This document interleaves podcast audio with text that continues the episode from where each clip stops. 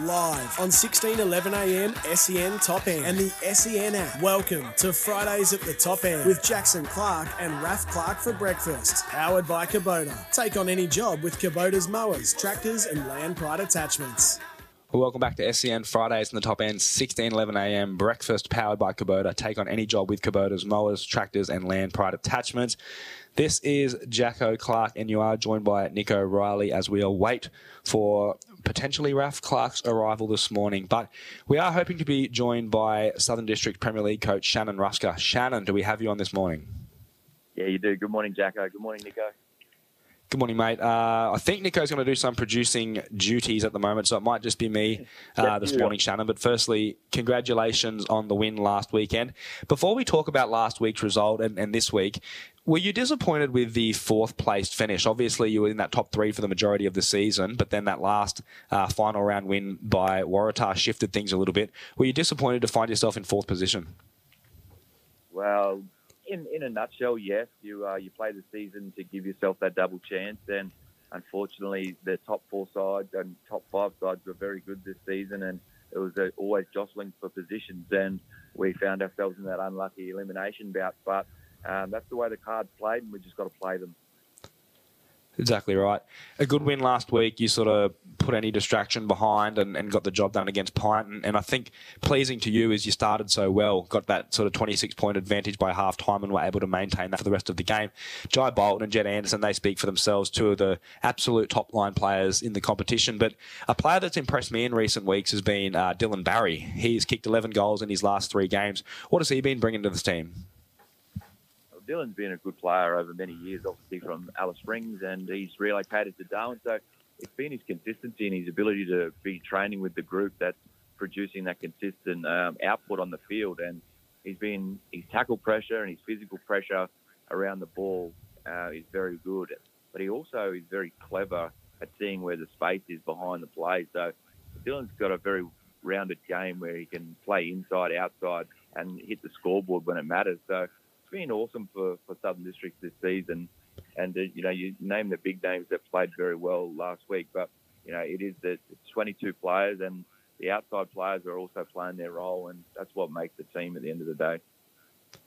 Speaking of Jed Anderson, he just looks like a player that's brought so much to your football club. I know he was crowned the best and fairest winner a fortnight ago, and obviously as a Buffs man, Shannon, he's been around the club a lot uh, over the last sort of decade in between his, in you know, while he's doing his AFL preseason. So he's a player, uh, at least when he goes at, to the Buffaloes, or at least when he was there, um, conducts himself just to the highest standard. I can't imagine anything's changed now that he's at the Crocs. So can you tell us about what Jed Anderson has brought to the football club this year? Professionalism. He's very professional, mm. as as what you'd expect from someone that's played at the highest level for ten or fourteen odd years that he was there. Um, that oozes out of him. But once he's there, everybody wants to, you know, grow a level, and that's just natural to be around a player of Jed's caliber. And you know, Jed, we've just asked Jed to play footy. We didn't ask Jed to do anything other than play and put a smile on his face, and that's infectious. And then the players around him, obviously Jed's commitment at the footy and he straight lines the ball and his contested beats. Um, everyone just gets on the on the bus with him, and then you know it's natural for him to do those type of acts. So it's no different. We haven't asked him to do anything special. Just be happy and be excited to play the game again. How have you found having a player like Wyatt Ryan at your disposal this year? Obviously, when you've got Matt Dennis, who's been the best ruckman in the competition, perhaps ever, Shannon, perhaps the best ruckman we've ever seen in the NTFL competition. But now that you've got Wyatt Ryan, who's also a highly credentialed player in his own right, has it allowed more flexibility in the big man department? Definitely. It, uh, great to have that flexibility, have the two two big men. You know, Matty wasn't going to play as many games as the previous season, so we knew we had to find a ruckman to be able to, you know, give our midfielders great use and give them a little bit of an advantage. So we went looking for a ruckman, and, and Wyatt popped up, and he's been a colossus in there. He's a big body. He's still only a young man. He's still 21 or 22, so he's got a lot of footy in front of him. But it allowed Matty to, you know, go forward and spend some time forward and look after his body for all the travel. You know, I think he's, I think he plays nearly 100 games. It'd be the first, you know, that's a, a pretty big feat to be a flying player to play 100 games. That's a lot of commitment. So being able to give Matt those opportunities to have a break at different stages has been wonderful. And you know, Wyatt's just as damaging in the middle, so where we don't we don't mind who's in the middle or who's rucking between Matt and Wyatt. We both believe they give us um, different dimensions, but give us great service. What do you think the keys to victory are this week, Shannon? Obviously, I don't expect as a as a coach to give all the intricate little details and the ins and outs, but as a, in a broader sense, what do you think the keys to victory are this week? It's been an interesting background with Waratah this season. Obviously, you played in the season opener um, and and was smashed by 88 points, but but as we know, you know, in October things things change very very quickly in the NTFL. And the last time uh, you met Waratah, got a nine point win at their home deck at Gardens Oval. So you've got that recent winning form over Waratah. What have you been focusing on at training? So in terms of training, we've just been going about our own our own business and making sure we, we can tidy up areas where we've been deficient in. And I thought, you know, I think we've been doing that relatively well. And then we come up against Waratah, you know, to last year's grand final rematch. We understood the the smashing that we got in round one and what we had to go back to the drawing board to fix. We got that, you know, semi right when we played them pre-Christmas. We know that they're a different side to pre-Christmas. We know that they've got some very handy footballers. Last week they got off to a flying start just to be overrun in the last few minutes of the game.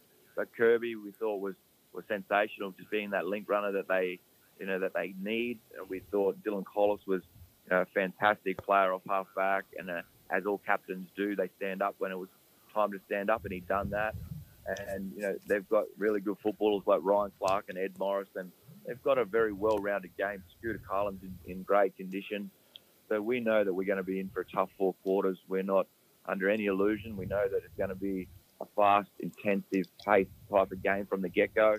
So we're looking forward to starting fast and just matching them with them in those departments so we can give ourselves a good shot. Shannon, you've coached at men's Premier League level for over a decade now, so you've got a really good gauge on, on a playing group and, and their belief. And obviously, it's one week at a time, and you need to get over Waratah and then and then the following week. But do you still feel that that belief is amongst the group that you are as good as any team in the competition and can go all the way?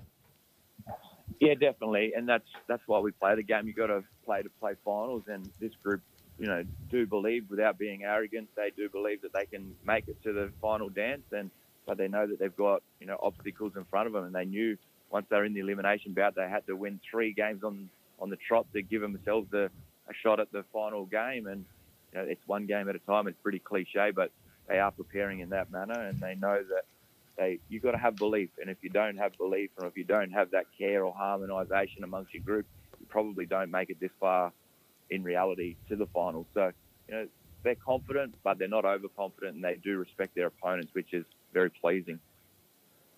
And last one from me, Shannon. Obviously, feel free to sit on the fence here. It's a bit of a bit of a tough question, but who are you tipping in that last game between St Mary's and Nightcliff? And will you be watching it? Assuming you get the job done against Waratah, will you be there with a notepad, uh, having a look at those two teams? Yeah, definitely. You know, when you're a mad footy head or a mad footy person, you always want to watch footy, regardless if you're playing them and you're not. So, we'll definitely be there. You know, there's if we win the game, there's more at stake. Our players, you know, sat there and watched the game last week, so they, could uh, know who they were playing and what potential matchups they were playing on. So we'll do the same if we get through. Um, I think you know both sides deserve to be one and two. Like I said, the top five has been very close, and you know, at, at, this, at this stage, you'd have to say St Mary's finishing on top, having a bye. Uh, Shan, excuse my uh, probably ignorance. I've sort of been out of the NTFL, so, uh, so for for you know a couple of years or whatever. But is this your first or second year back at the the helm? Second year back at the helm. Yeah, and, and how, uh, how, have you found how have you found it coming? Because you've obviously you had a bit of a break and then you've come back in. How have you found that coming back into the southern districts? Uh, it was it was great. It was unexpected, and um, you know it was great. The club asked me to come back and fill some shoes after Matt had vacated the position, and I just had to put some uh, measures in play that needed to be uh, adhered to before I'd committed, and the club done that in terms of just resourcing, having the right people around.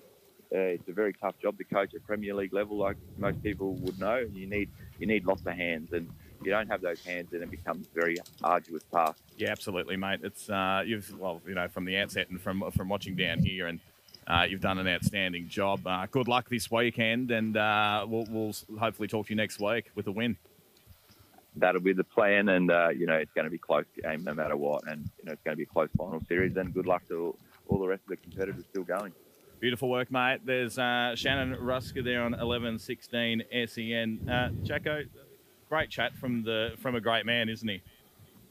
Well, he's a guy that knows what it takes to win a premiership at NTFL level, and uh, you know it's nothing against the the coaches that have been there and failed, but when you talk to someone that's, that's got the job done and been there year after year um, at a successful football club over the past decade, then yeah, you do get some great insights.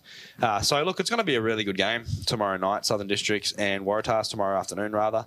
Uh, interesting that he's pinpointed Arnold Kirby as one to watch. Obviously, uh, that's going to be a tremendous battle. Obviously, games aren't always won and lost in the ruck. You know, sometimes it can be a bit of a not insignificant position, but but not the sort of main focus on the ground. Where tomorrow it will be, I think. Wyatt Ryan uh, and Matt Dennis, that duo is the best in the competition, and then you've got Arnold Kirby, who behind those two footballers is probably the best ruckman in the competition. So uh, it's going to be an intriguing battle, and obviously both midfielders and, and both midfields are stacked with uh, ex AFL talent. You're talking about Ryan Clark for Waratah, Jed Anderson for Southern Districts. It's going to be a phenomenal game, and it'll be really interesting to watch that uh, that ruck battle closely. Absolutely, mate. Let's get to a quick break here on uh, Top End Breakfast. Powered by Kubota. Take on any job with Kubota's mowers, tractors, and Land Pride attachments.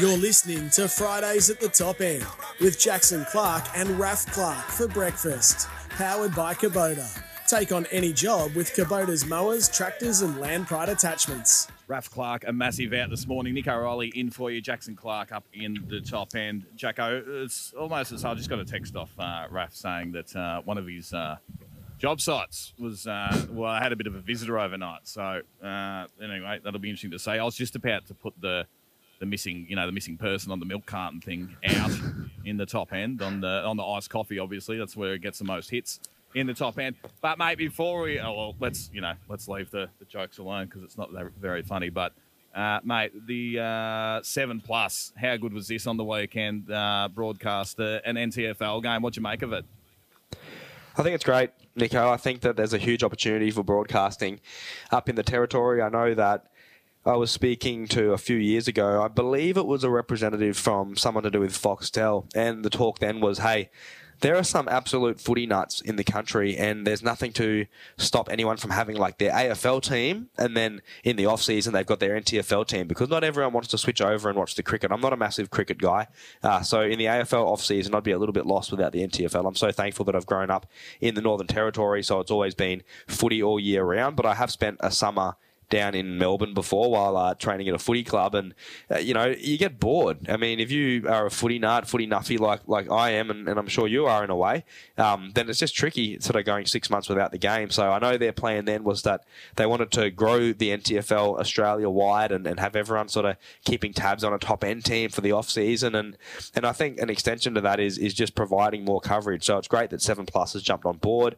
Um, because it's such a great competition, Nico. We have some amazing footballers up here. We have a plethora of ex-AFL talent. We've got exciting footballers over the years like Ross Tungatalum and Rupert Papangamiri and Ephraim Tipungwuti and players like that that would become cult figures with a little bit more sort of coverage. So, um, yeah, I'm, I think I'm all for it, obviously. I think there's just winners all over the park uh, if, if, we can grow this game um, up in the territory. So, well done to Seven Plus, well done for the NTFL for getting that sort of happening, um, and hopefully it's a sign of things to come. I think that a big inclusion, uh, sorry, a big addition to the NTFL competition in recent years has been the stats.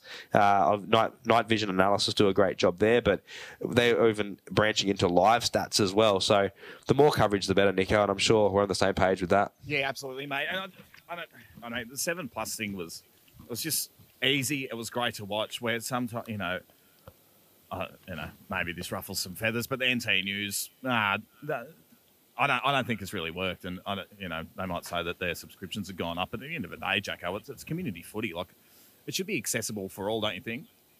Yeah, I agree. I think that Look, you're right. It will ruffle a few feathers, Nico, but we're we're here to talk about it. We're here to speak openly. And, and no, the NT News subscription hasn't worked, in my opinion. Their numbers might say a different story, or, or they might say it's worked from their end. But the amount of complaints that I've received, um, you know, the amount of people that send messages to my football page, and, and it will happen over the coming weeks as we hit the finals, saying, hey, how do I watch this game?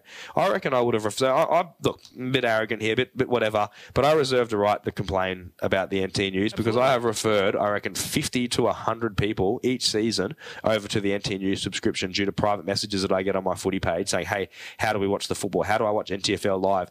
I'm sending them the link. I'm saying, hey, you just got to download and you're going to get an NT News subscription. And I don't know how many people would have followed through on on, on that. So. I know back in the day when you could just access it by YouTube and, and you know watch it on the screen, um, that was a lot easier for me. And also, mate, I'm throwing it back on myself here.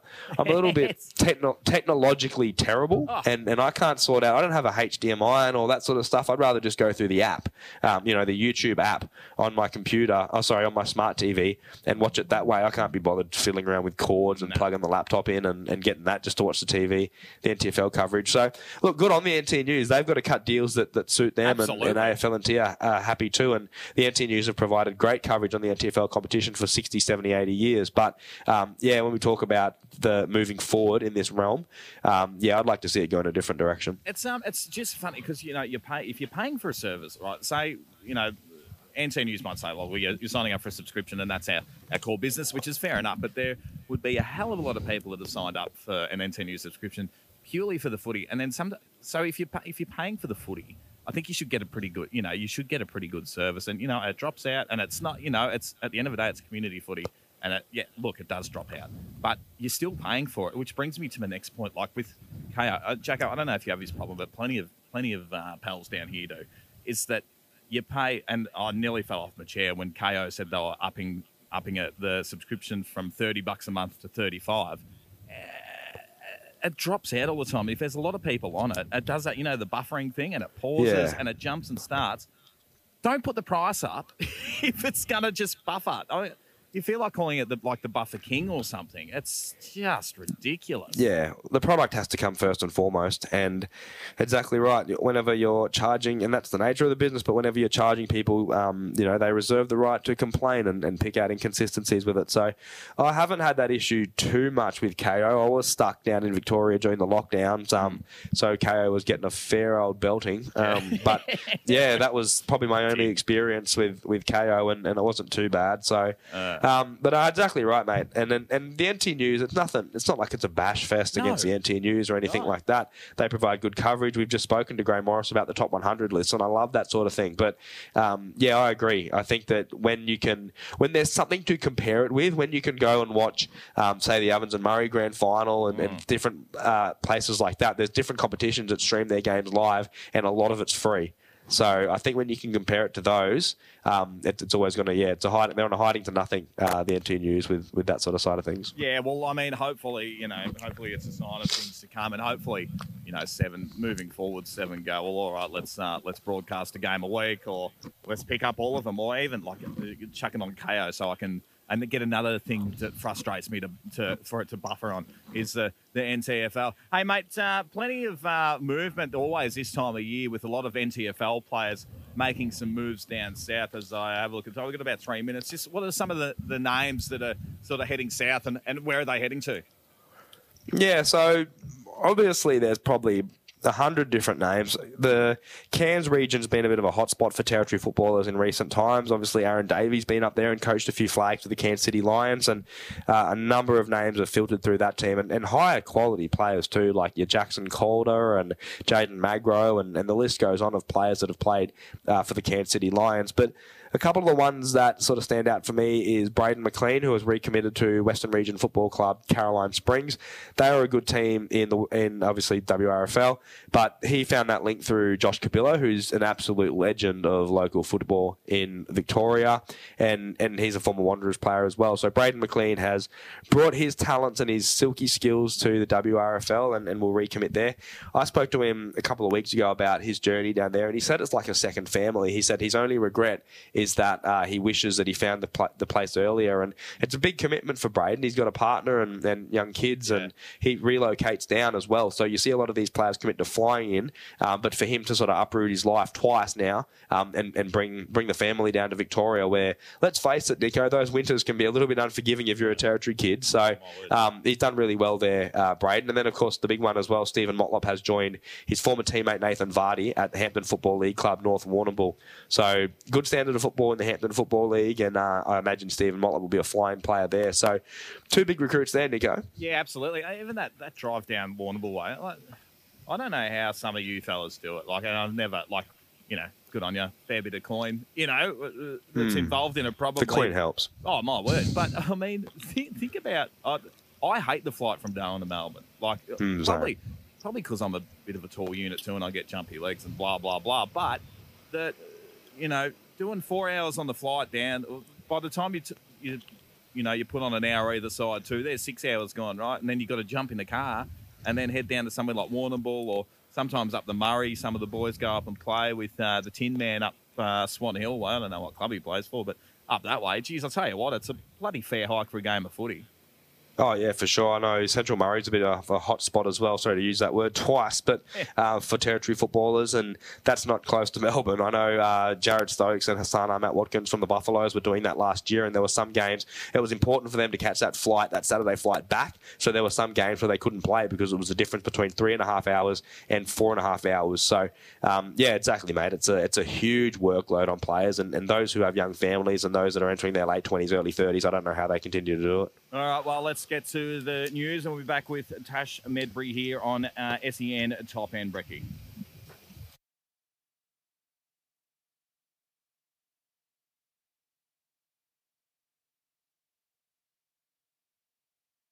you Monique Jews with SEN News. The mother of murdered woman Celeste Manno has lashed out at Victoria's justice system, calling the sentence handed to her killer absolutely unbelievable. Russian President Vladimir Putin is threatening to use his country's nuclear arsenal if the West continues supporting Ukraine.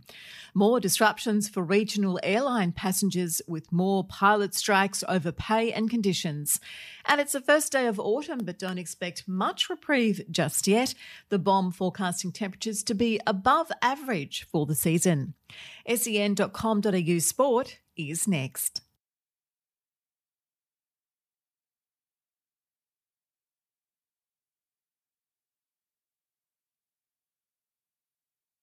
Checking the AFL preseason results from overnight, the GWS Giants beat the Gold Coast Suns by 44 in Canberra, while the Brisbane Lions had a 25 point win over the Swans in Sydney. And Salt Lake City has officially submitted its bid to host the 2034 Winter Olympics. Officials there calling it a monumental day.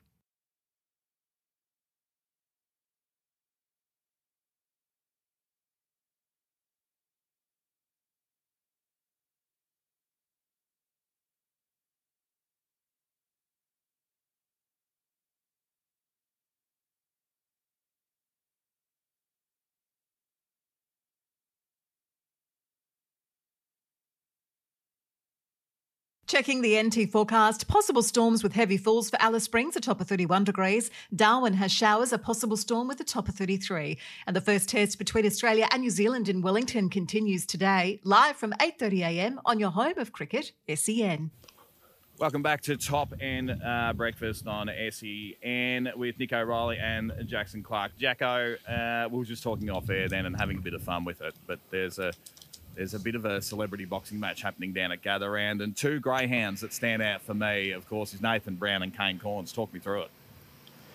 Yeah, look, I uh, I love boxing. I really do. It's uh, something that I enjoy. I watch all the time. I I jumped in the ring myself. I've got a zero and one record, and, and with my concussion issues, mate, I've always I always one of those people that had a chip on my shoulder. I wanted to rectify that. It was always, nah, I'm going to have that fight. I want to get that win back. But yeah. but gee, I don't know. I don't think my head can take a, a flick now, let alone a punch. So um, I don't think that's going to happen. But in the meantime, I can be a I can be one of those guys who sit down with a beer and, and watch the fights and, and pretend they know everything. So um, yeah, Kane Cornes and Nathan Brown. How's this one going to go? I think um, firstly credit to anyone who hops into the ring. It's a it's a very very uh, scary thing to do. It's a very sort of vulnerable thing to do to put yourself out there like that. And um, well done to Cornsey. Obviously, they've got you know a lot of people in uh, in Australia would like to be in Nathan Brown's position to be able to sort of lay a few on Cornsey. But I love the work that he does uh, in the media, and, and I you know full credit to, to him for jumping in here. I think, gee, I don't know. I'll give give Nathan Brown the advantage here, I suppose. Um, Corn said yeah, well, Corn said he hasn't hopped in the ring since uh, Mark Williams made him do it after a couple of bad losses for the power. So, uh, yeah, who knows? Cornes is fit and, and he's dedicated and determined and one of those guys where when he sets his mind to something, he does it very well. So, look, I don't know. I'm, I'm tipping Brown in this one, but but where, where do you see it going? Oh, I, th- I see it the other way. I think, um, you know, Cornsey with that all that marathon work is the grit and determination. Uh, where then on the flip side, I saw um, on the social media over uh, you know, the Christmas sort of the period. Nathan Brown over in New York with like some sort of skivvy sort of vibe on and this like gold chain. I was just, yeah, just thinking. But surely he'd have the size advantage, wouldn't he, Brown? Uh, yeah, but when you're built like Cornes, which is a very fast greyhound, you can imagine how fast he is. Yeah, and like I don't know, is Nathan Brown in the best nick? I've probably seen him really in mm. in a while. But uh, Nathan Brown, a, a, great Bendigo product, and that well, I say that because I come out of Bendigo, but uh, he, uh, yeah, I, I, just don't know how it's going to go. But there's some some sort of mouth-watering uh, battles, like we, we were talking before. Mitch Robinson and Kane Pettifer. That's going to be absolutely lit. Two absolute mad dogs. Yeah.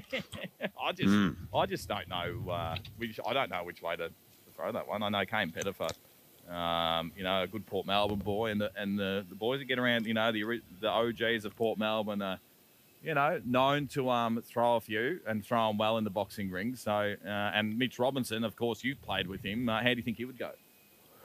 Oh, look, Robbo is a man that you don't want to cross. I tell you that much. He's a very friendly guy, but he's just got that crazy look in his eye sometimes, you know. And um, look, I full credit. I know we've used that a little bit, but full credit to Mitch Robinson. Kane Pettifer has had a couple of pro bouts, um, and, and has had been sort of open about his boxing background and his love for boxing. And you're right. Um, for Mitch Robinson to jump in in his first ever experience in the ring, um, I think it's a big challenge. I think it's huge from uh, Robbo to put his hand up for this one. You know, he could have started lightly. He could have said, no, no, give me Dane Swan or someone like that.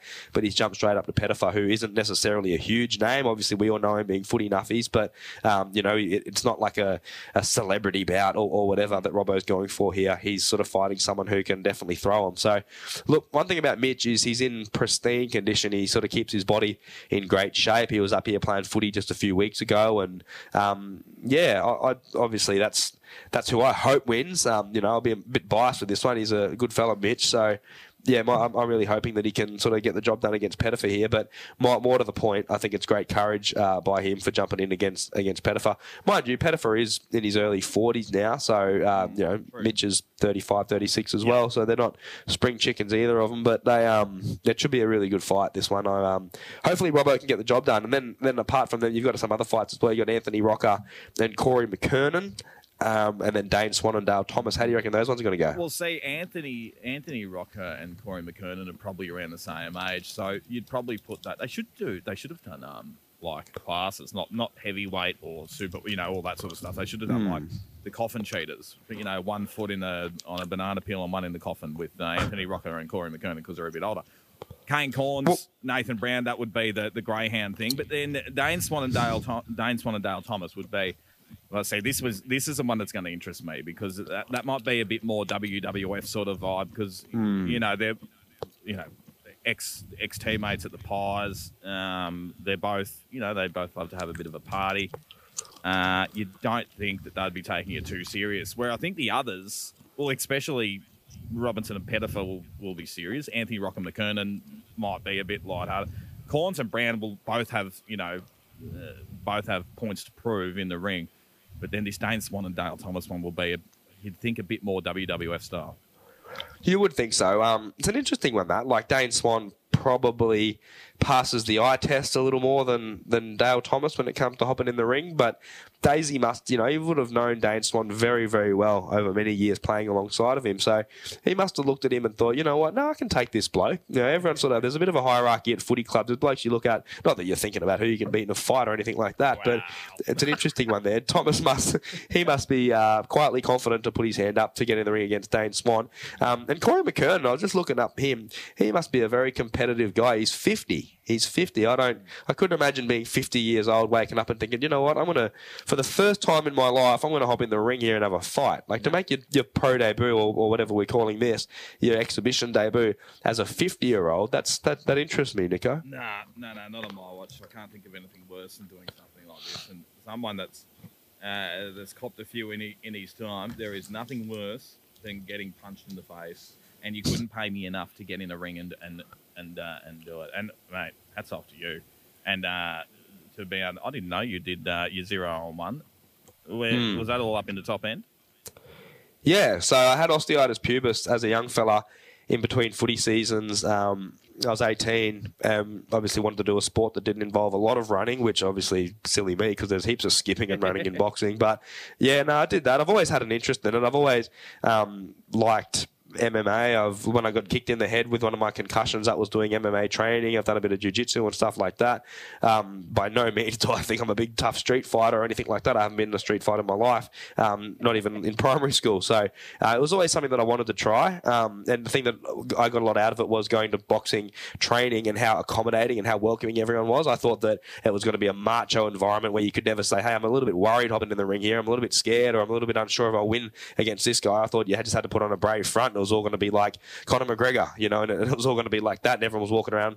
But nah, it's a complete opposite. Um, so yeah, no, I hopped in there. I was I'm pretty proud of how I went. I was 18. I was against a 30 year old who'd already had a couple of fights, and it was competitive. It wasn't. Um, it was like a split decision or something like that. But yeah, ended up with the loss. Um, tried to chase him down to Katherine to fight him yeah, in the ring, of course. A couple of months later, a month or two later. Got in a Land Um, Cruiser but and we headed down. and- yeah, but um, but that didn't eventuate. So yeah, unfortunately, the footy season rolled around and I forgot about it all. And I always thought, no, I'll, I'll, I'll even the ledger and hopefully go one on one. But yeah, I don't know, mate. I'm, perspective's changed a little bit, and I'm a little bit older now and a little bit more um, more crooked in the head. So we'll see how we go. I don't think I could get through get through the training, let alone a fight. Nah, fair enough, mate. Well, let's just have a quick break and we'll return with Tash Medbury to talk all things footy this weekend in on uh, Top End SEN. You're listening to Fridays at the Top End with Jackson Clark and Raf Clark for breakfast. Powered by Kubota. Take on any job with Kubota's mowers, tractors, and Land Pride attachments.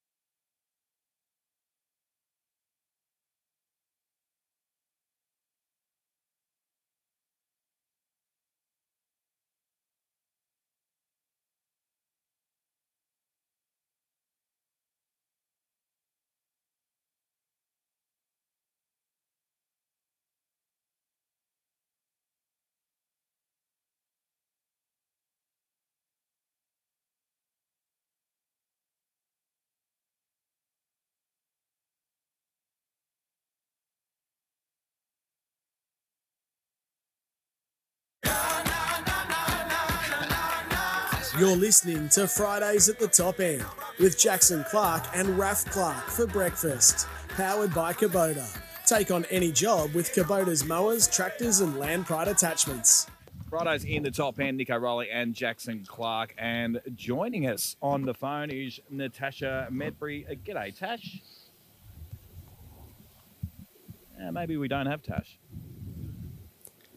Uh, no, I don't think we do. Uh, anyway, Jacko, you're there. I am. Uh, hopefully, we can grab Tash because some very, very interesting rounds. Sorry, some very interesting games coming up in the men's Premier League, and Tash just always gives great insight when we chat to her. So, fingers crossed we can get her on the line. Obviously, it all starts at four fifteen tomorrow between Waratah and Southern Districts, an elimination semi final. Um, this is we spoke to Shannon Rusca, the Southern Districts coach, earlier, and sounds like the Crocs boys are primed and ready to go. But this is a grand final rematch, so it's not just about this year. There's a little bit of pride on the line, and you know after the Tars' victory last year. I'm sure the Crocs would love nothing more than to send them packing this year. So that'll be a great contest.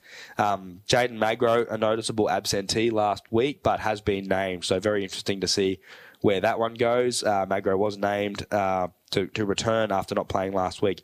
Anthony Mankara booted three goals last week, the former Bombers rookie, and has a good record against the Crocs this season, having posted a six goal best on ground performance during the Warriors' huge win in round one. You there, Tash? Kirby was. Sorry. Yeah, I'm here. Oh, there we go. We've got it. I'm back. I'm back. Jeez. hey Tash, how are you? It's uh, Jacko here again. Good to join you. I just went on a uh, two-minute monologue here, talking about getting all emotional, talking about how good the NTFL finals were going to be this weekend. But uh, Nico's cut me off, and, and, and, rightly so. So we've got you on the line now. Uh, two really big games tomorrow, Tash. We were just talking about the Waratah and Southern Districts one. We just spoke to Crocs coach Shannon Rusca about how his team's looking, and they've won five of the last six games uh, leading into this round. So they're in good form, the Crocs despite that loss uh, recently that they had. Look, where do you think this one's going to go? Yeah, it's going to go down to the wire. It was a great game as well uh, last week, but just looking at the Tars side, I heard you just mention Mankara. He's not actually named in the. Uh, we know the mm. team sheets can change, but he's not named, which is a, um, a massive out considering he kicked the three goals last week and was a really focal point down the forward line. But you spoke about Magro coming back in. I just think that you know, looking at Crocs in the midfield, Anderson, Bolton, Johnson had an absolute blinder, and then you got Brander up forward. I just think you know, matching against Tars, probably in that, that midfield is just a, a bit stronger there. And I can't wait to see the ruck duel of last year's grand finalists of uh, Matty Dennis up against Kirby, of course, with Ryan chopping out in there. Now, Matty Dennis isn't quite fully fit with the injuries he's carried this season. Look to, you know, wasn't at his running best last week, but is slowly getting back into the uh, the game. And I just think that he's a, you know, last year's Taney medalist is a, is a big um, a big key in that midfield of getting the ball down to the likes of Anderson and Bolton and Johnson.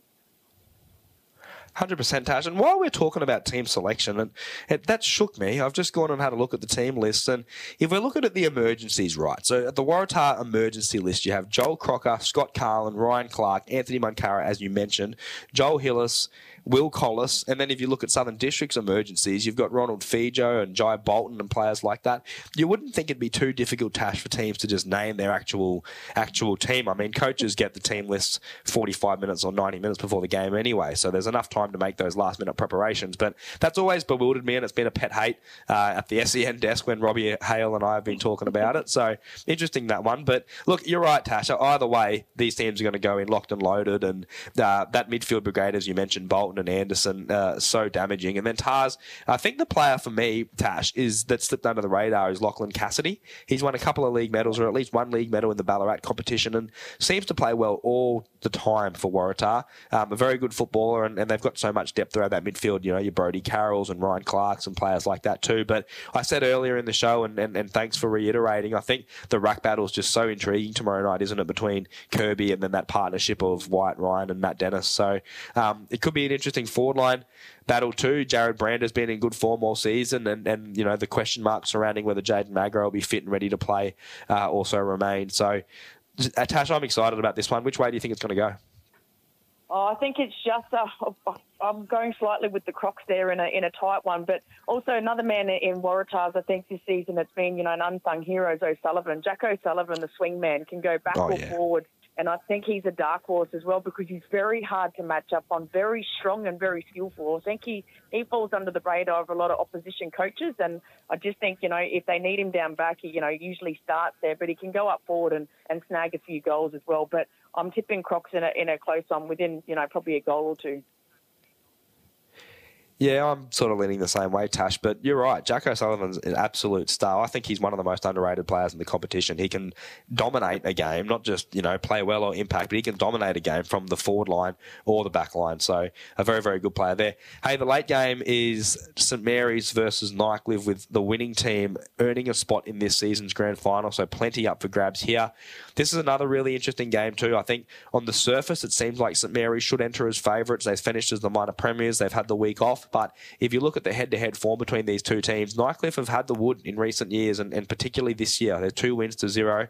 Um, they're in pretty good form. Last week it was a shaky start. They'd only kicked four goals to three quarter time, but then stormed home late with five goals in the last quarter to sort of pinch it from Waratah in a, in a thriller last week in the qualifying final. Brody Philo's in great form, 28 disposals. Cameron Eilert was named in the best players last week. Of course, he has a long and decorated history with the St Mary's Football Club, so he'll come out firing this week. And some of their sort of, not lesser known, but some of the recruits that perhaps haven't been completely pumped up by the media this year, but your Lachlan Tardrew and Cody Zoost and players like that, they're also in very good form. Liam Wale Buxton in the ruck should give them first use. And an interesting one too, Tash, is the return of Jonathan Lanyon. So he hasn't played Premier League since October, and he, he starred for Banks last year alongside Wale Buxton, coincidentally enough, um, and Crossman, who was the coach. But he was a surprise return last week and had an equal game high five tackles against Waratah. So he'll add plenty of grunt around the contest and sort of free up your Philo types a little bit more. Saints, as we know, Tash, they've got a very good team, and, and a lot of that comes down to that midfield brigade with Joel Garner, uh, Nate Paredes, and especially Dylan Lant, who, in my opinion, is probably the best player in the competition. Um, but he was held to just 10 disposals in the game against the Darwin Buffaloes. So, I mean, it'd be interesting to see whether Nightcliff stick, I think, Rinaldi, who has a great job tagging Lant, whether they do that to try and nullify him. Um, it, it's just so many little battles within a battle uh, in this game, isn't it, Tash? Oh, 100%. And, and you're right. I, I mean, I think they say the, the, the time of the tag has sort of gone out of the comp, but you shut someone down like Dylan Lant to 10 possessions and you can nearly just about get over the top of a team like St. Mary's. They've got other players, of course, that can pop up, but he's so vital to them going forward in a goal kicking midfield that if you can shut down his influence, you know, you, you go in close to then getting on top because he's just the barometer of that team. And with Tigers, gone under the radar a lot this season and also through finals. So to, to get where they are, you know, they'll be happy to stay as underdogs and, and go into that um, con- into this weekend's contest as the underdogs. But like you said, they've won both games against St Mary's, so St Mary's would be very nervous. But you know, half time, I, I, there's a couple of people saying, "Oh no, Tigers are gone." I said, "There's one team that can score very quickly." And it's the Tigers. So if they're four or five goals, Yeah, down, I agree, you know, Tash. Sorry, we need to cut to a break, but I agree. I, it should be an absolutely intriguing contest for this one, so make sure we get down to this one. All right, no worries, mate. Have a good one. Plenty more to come. You're listening to Fridays at the Top End with Jackson Clark and Raf Clark for breakfast. Powered by Kubota. Take on any job with Kubota's mowers, tractors, and Land Pride attachments.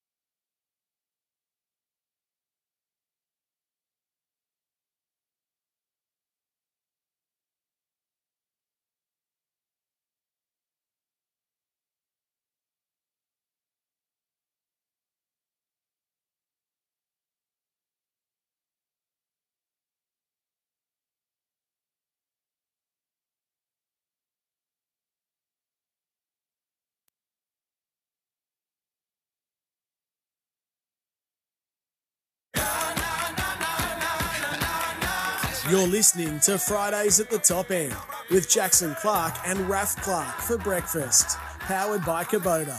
Take on any job with Kubota's mowers, tractors, and Land Pride attachments. Raf Clark out, Nico Riley in. Uh, but we've had a pretty big uh, first hour and a half, Jacko, haven't we? We have a great chat with Shannon Rusca, who has a big game tomorrow night, uh, and Tash Medbury joined us as well, which was a great insight into all this weekend's games. Mate, it should be a beauty weekend. Oh, absolutely, mate. We've got a big half an hour coming to Uh, Andrew O'Toole from uh, Top End Racing, he'll be joining us. There's racing happening in Darwin today, and Alice Springs, of course, tomorrow. There's plenty happening right across the top end this weekend of sport. And uh, big thanks to Tash Medbury for joining us. You can catch that game on 11 16 top end tomorrow on the app on 16 11.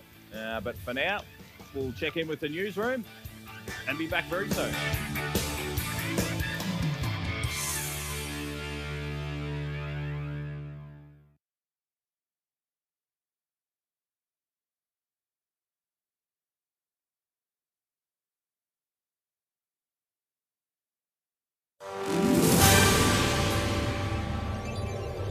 Morning News with SEN News.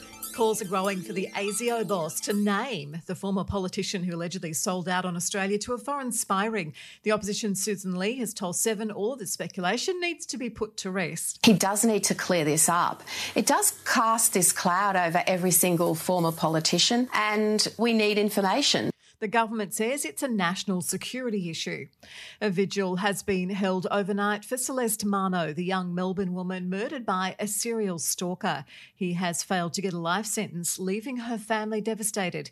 Seven reporter Hope Wilson says Celeste was attacked in her own house. In November 2020, he broke into her Mernda home and stabbed her to death. It was Celeste's mother who found her covered in blood. Luay Sako will be eligible for parole in 2050. Celeste's family is still fighting fighting for better protection of stalking victims. A silent vigil is being held in Sydney tonight for Jesse Baird and Luke Davies, bringing together grieving family, friends, and community members. It comes as new CCTV vision shows their accused murderer, Beau Lamarre-Condon, buying surfboard bags before and after the murders. More disruptions for regional airline passengers with pilot strikes over pay and conditions. It's the first day of autumn, but don't expect much reprieve just yet. The BoM forecasting temperatures to be above average for the season. And Prince William says he and Princess Catherine are extremely concerned about the current rise in anti Semitism. sen.com.au sport is next.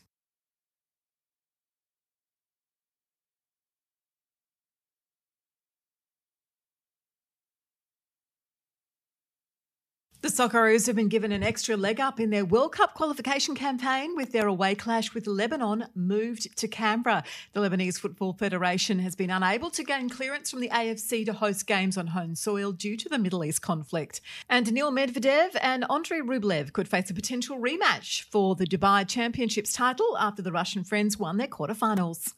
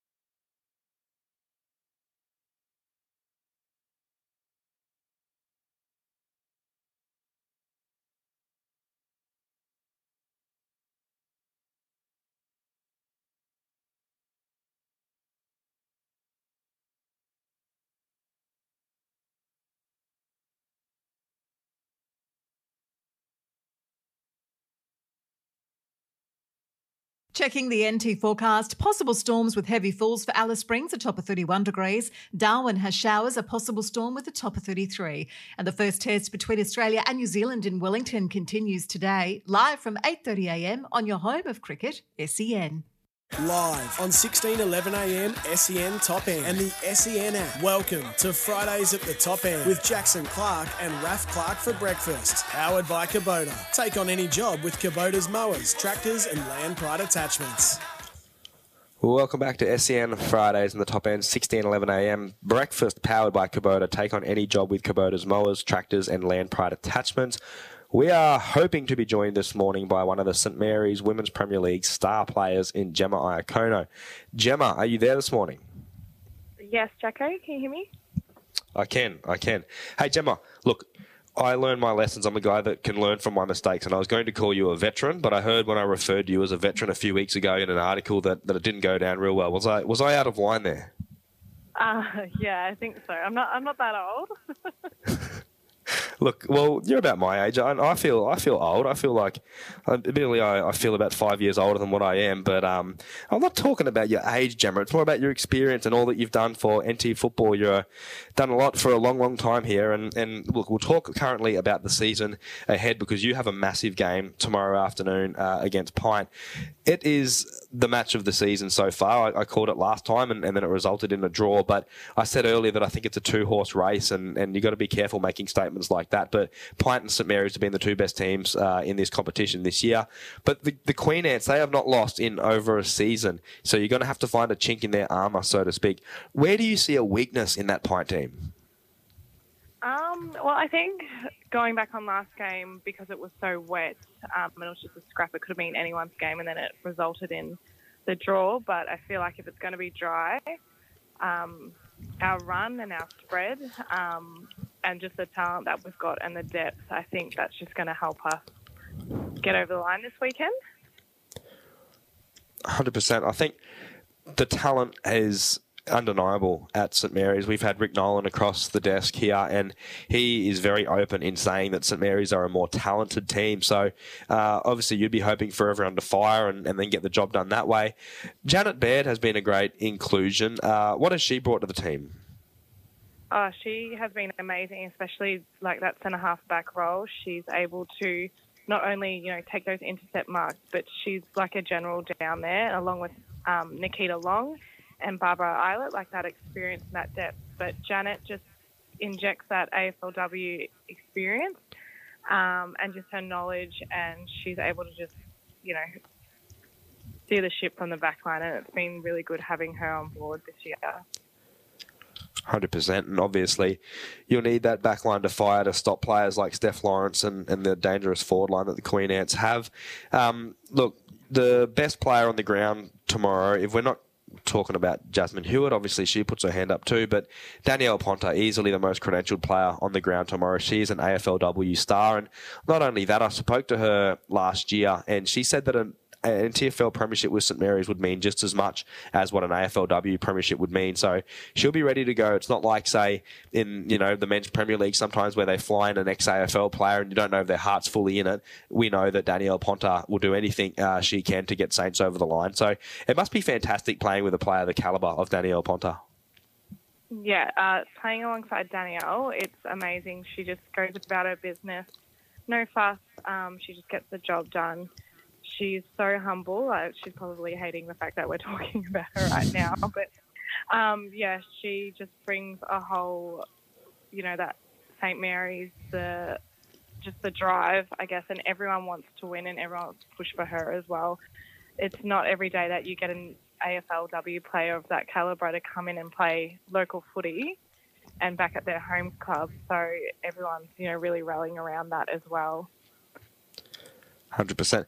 And Gemma, you have had a terrific career in the NTFL for a long time now. Started at the Double Blues, and you are champion of the Buffets. Um, even even though you're a Saints player now, you'll always be a champion Buffets player.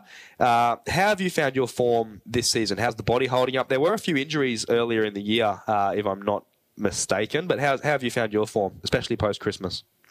Um, well, I had a season in Cairns um, in the off season. That was really good, and I enjoyed that a lot. And I had Jacob Andre. Um, I was doing his Footy Fit program, um, so doing that strength and conditioning, which was awesome. And he tailored it um, to me um, playing as well, but also having a preseason.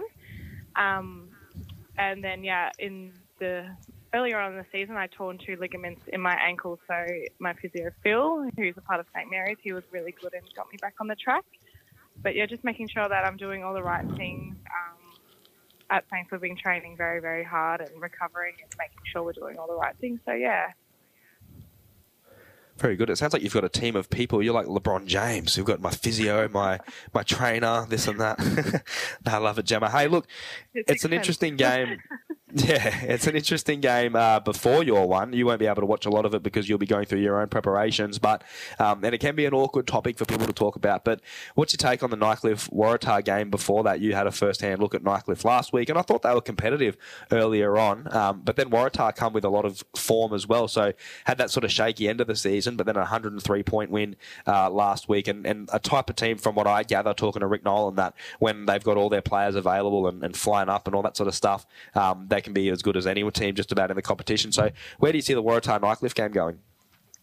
Uh, I think Waratah, with their full strength team, they'll probably beat Nightcliff. Um, the likes of Steph O'Brien, she is an amazing player, and they've got her back in. Um, Alicia Healy, she's another quality player. Um, and Aggie Singh, she's back in the team, so she's a live wire down the down the forward line. She's really hard to stop when she's on. Um, I just think that they have more depth and experience. However, Nightcliff, like credit to them, they've worked so hard over the past few years. Like Shannon Miller, really pushing that program and done all the work then. Um, but yeah, they have some quality players as well. But I feel like Waratah is just going to get the better of them tomorrow. Yeah, fair enough. Hey, good luck, Gemma. Uh, I think it's going to be an absolutely amazing contest, whichever way this game goes tomorrow. And and, and as, as I said, I'm, I'm a big believer that it's a two horse race in the Women's Premier League competition. And, and regardless of how it goes, it's going to be a grand final preview anyway. So good luck tomorrow. Uh, prepare well. Thank you. Thanks, Jacko. Thanks, Nick. That was Gemma Iacono, who is the a star player in the St Mary's Women's Premier League team. Former Darwin Buffets player, so as a Buffs man, it was disappointing to lose her. And also Takisa Hale, formerly Takisa Doherty Cole, uh, who has missed a lot of the season, well, the whole season really, with a knee injury. So, um, look, I think that it's going to be an a very entertaining game of football. And Nico, I think we have you back. It's it sort of pays testament to the how much the football has improved in, in the women's, not just Australia wide, but particularly in the Northern Territory Football League. The final last year between St Mary's and Pint, I think it was a prelim final, was one of the most exciting games of football I've seen in a long, long time. Um, and and the thing too is that the atmosphere in these games, the crowd support, and, and how vocal everyone is, it's it's just outstanding. Oh, mate, you're right. You're absolutely correct. And there's, uh, as um, as Jem just uh, alluded to, you know, having Danielle Ponter come and play for St Mary's. I mean, I don't know. Maybe I've got my Danielle Ponter glasses on, but I, I think she's one of the best in the AFLW by a country mile, and uh, she's got that real X factor about her. But to have her come up and play for a home club, and to have some of those, you know, the young girls around her getting the opportunity to not only train beside, but also play alongside one of the greats of AFLW would, you know, would do absolute wonders for for te- women football, especially in the in the top end. Well, 100%. I think it's a huge luxury and something that we need to make the most of because I can't see this continuing, you know, into the future as the AFLW becomes more and more professional and the contracts get bigger and bigger. I can't see AFL clubs allowing star players like Danielle Ponter to play for their junior team, and, and this is not, you know, pouring water over it all or being being a dampener here, but I just I think that's just a reality of the AFL business. I mean, it'd be amazing if Southern Districts could slot Steven May in centre half forward or centre half back this weekend, or you know, you have Daniel Rioli running around off the half back flank for St Mary's. So, um, yeah, that that's that is the reality though at the moment with um, the St Mary's Women's Premier League team. They've literally got you know a top top ten player in the AFLW and, and Addo Beth, maybe one of the, the most talented players in, in Australia um, that will play and, and line up in a screen and goal jumper this week. So, yeah, that's that's exceptional stuff. It'd be great to see if we can get Danielle over the coming weeks to, Yeah, we to will. sort of talk about that because she um, generously gave her time around about this time last year and spoke about what it meant to her. And um, yeah, it was great to hear her sort of pour out how much passion she has for the St Mary's Football Club. Obviously, she's a um, she's a long, and she's also her father Shane Ponter is a six-time premiership player at the club, and and Danielle would love nothing more than to have a premiership medal around her neck as well. So yeah, it's it's a it, it's it's a great situation that we can have players of her caliber up here. It's uh, it's funny. I can just imagine it. Like I know Danielle quite well, and I wouldn't be speaking out of turn here, but I can imagine when it comes to contract time, you know, with Adelaide Crows and the, you know getting all the contracts done, and then this little clause down the bottom saying uh, able to play for St Mary's Brus because she just you can you can imagine getting it done, but it's a, I mean, there's there's not. I don't think there would be anyone else in the country like it really, because I mean, NTFL uh, is playing at you know this time of year. There's no other there's no other comp playing, and so, so there was no, there's no real AFL other AFLW players that would be able to play in their off season. Where like Danielle Ponter, there's nothing screams pre-season like playing in the top end. I'll just say that. Oh, 100%. And just as a bit of a side track thing, and I won't take too long here, but I've always thought the NTFL, and I think I've had this conversation with you or with Rick Nolan recently, I've always thought the NTFL could be used as a development competition for some players. Like, for example, Richmond have got a guy as a Category B rookie that's played five games of football in his life, I believe. He's an NBL player. Um, why can't someone like him run around for four or five games for the Tiwi Bombers or something like that? Um, you know, with, with close eyes on him and, and, management, and hey, you're only playing three quarters and you're only doing this, and you're only doing that. I get that. You know, we have to be carefully managed, but some of these Category B rookies aren't on huge money. They're not being, they're not on five hundred thousand dollar contracts or anything like that. So I, I'm surprised, or not surprised, but I think it would be a good idea that you know some a speculative beanpole 210 centimeter ruckman that gets drafted, pick 50 in the rookie pick. You know, get someone like him to play a few more games up in the territory just to work on a few things and stuff like that. I've always been a big believer that something like that could work. Well, mate, uh, you, you're not far. Like we were talking, and I was having this conversation not that long ago. Can you imagine? So imagine, so like a top 20 player gets, oh, you know, gets drafted, and it's say it's a ruckman or whatever, right?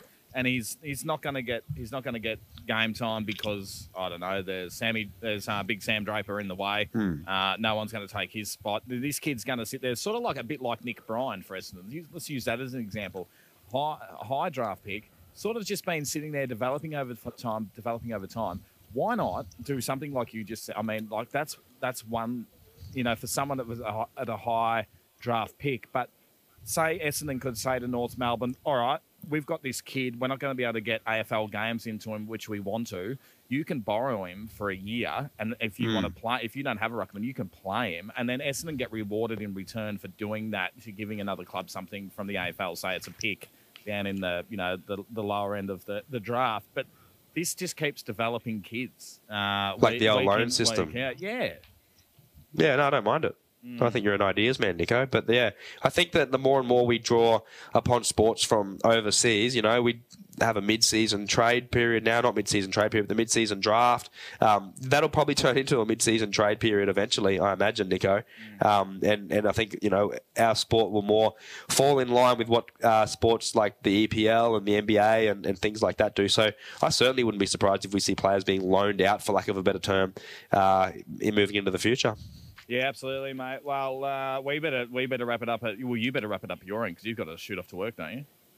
hundred percent, mate. I um, I do. I need to sign off here. So big day at work at the Wulagi Primary School. But uh, what have you got on? So obviously, I'm having a casual chat here. But what have you got on for the weekend? Uh, mate, I uh, what am I doing? I'm doing a bit of uh, just floating around the house. I'll be watching uh, Essendon Geelong tonight, uh, which we didn't didn't really get to talk about the the practice game. So we've got uh, we got round zero next week, so that's something. Jake. Oh, yes. We'll we'll have a fair bit up our sleeve. Might even try and get a uh, AFL play on next week. We'll just see if what we can sort of wrangle in the meantime. But not a lot, mate. But uh, we better get to a break. So I've got to get Andrew O'Toole on the other side of this break. But mate, Sounds as, good, mate. as always, great work by you today, and we'll see you next week. It's a pleasure. See you later, guys. Stick around here on SEN Top End. You're listening to Fridays at the Top End with Jackson Clark and Raf Clark for breakfast. Powered by Kubota. Take on any job with Kubota's mowers, tractors, and Land Pride attachments.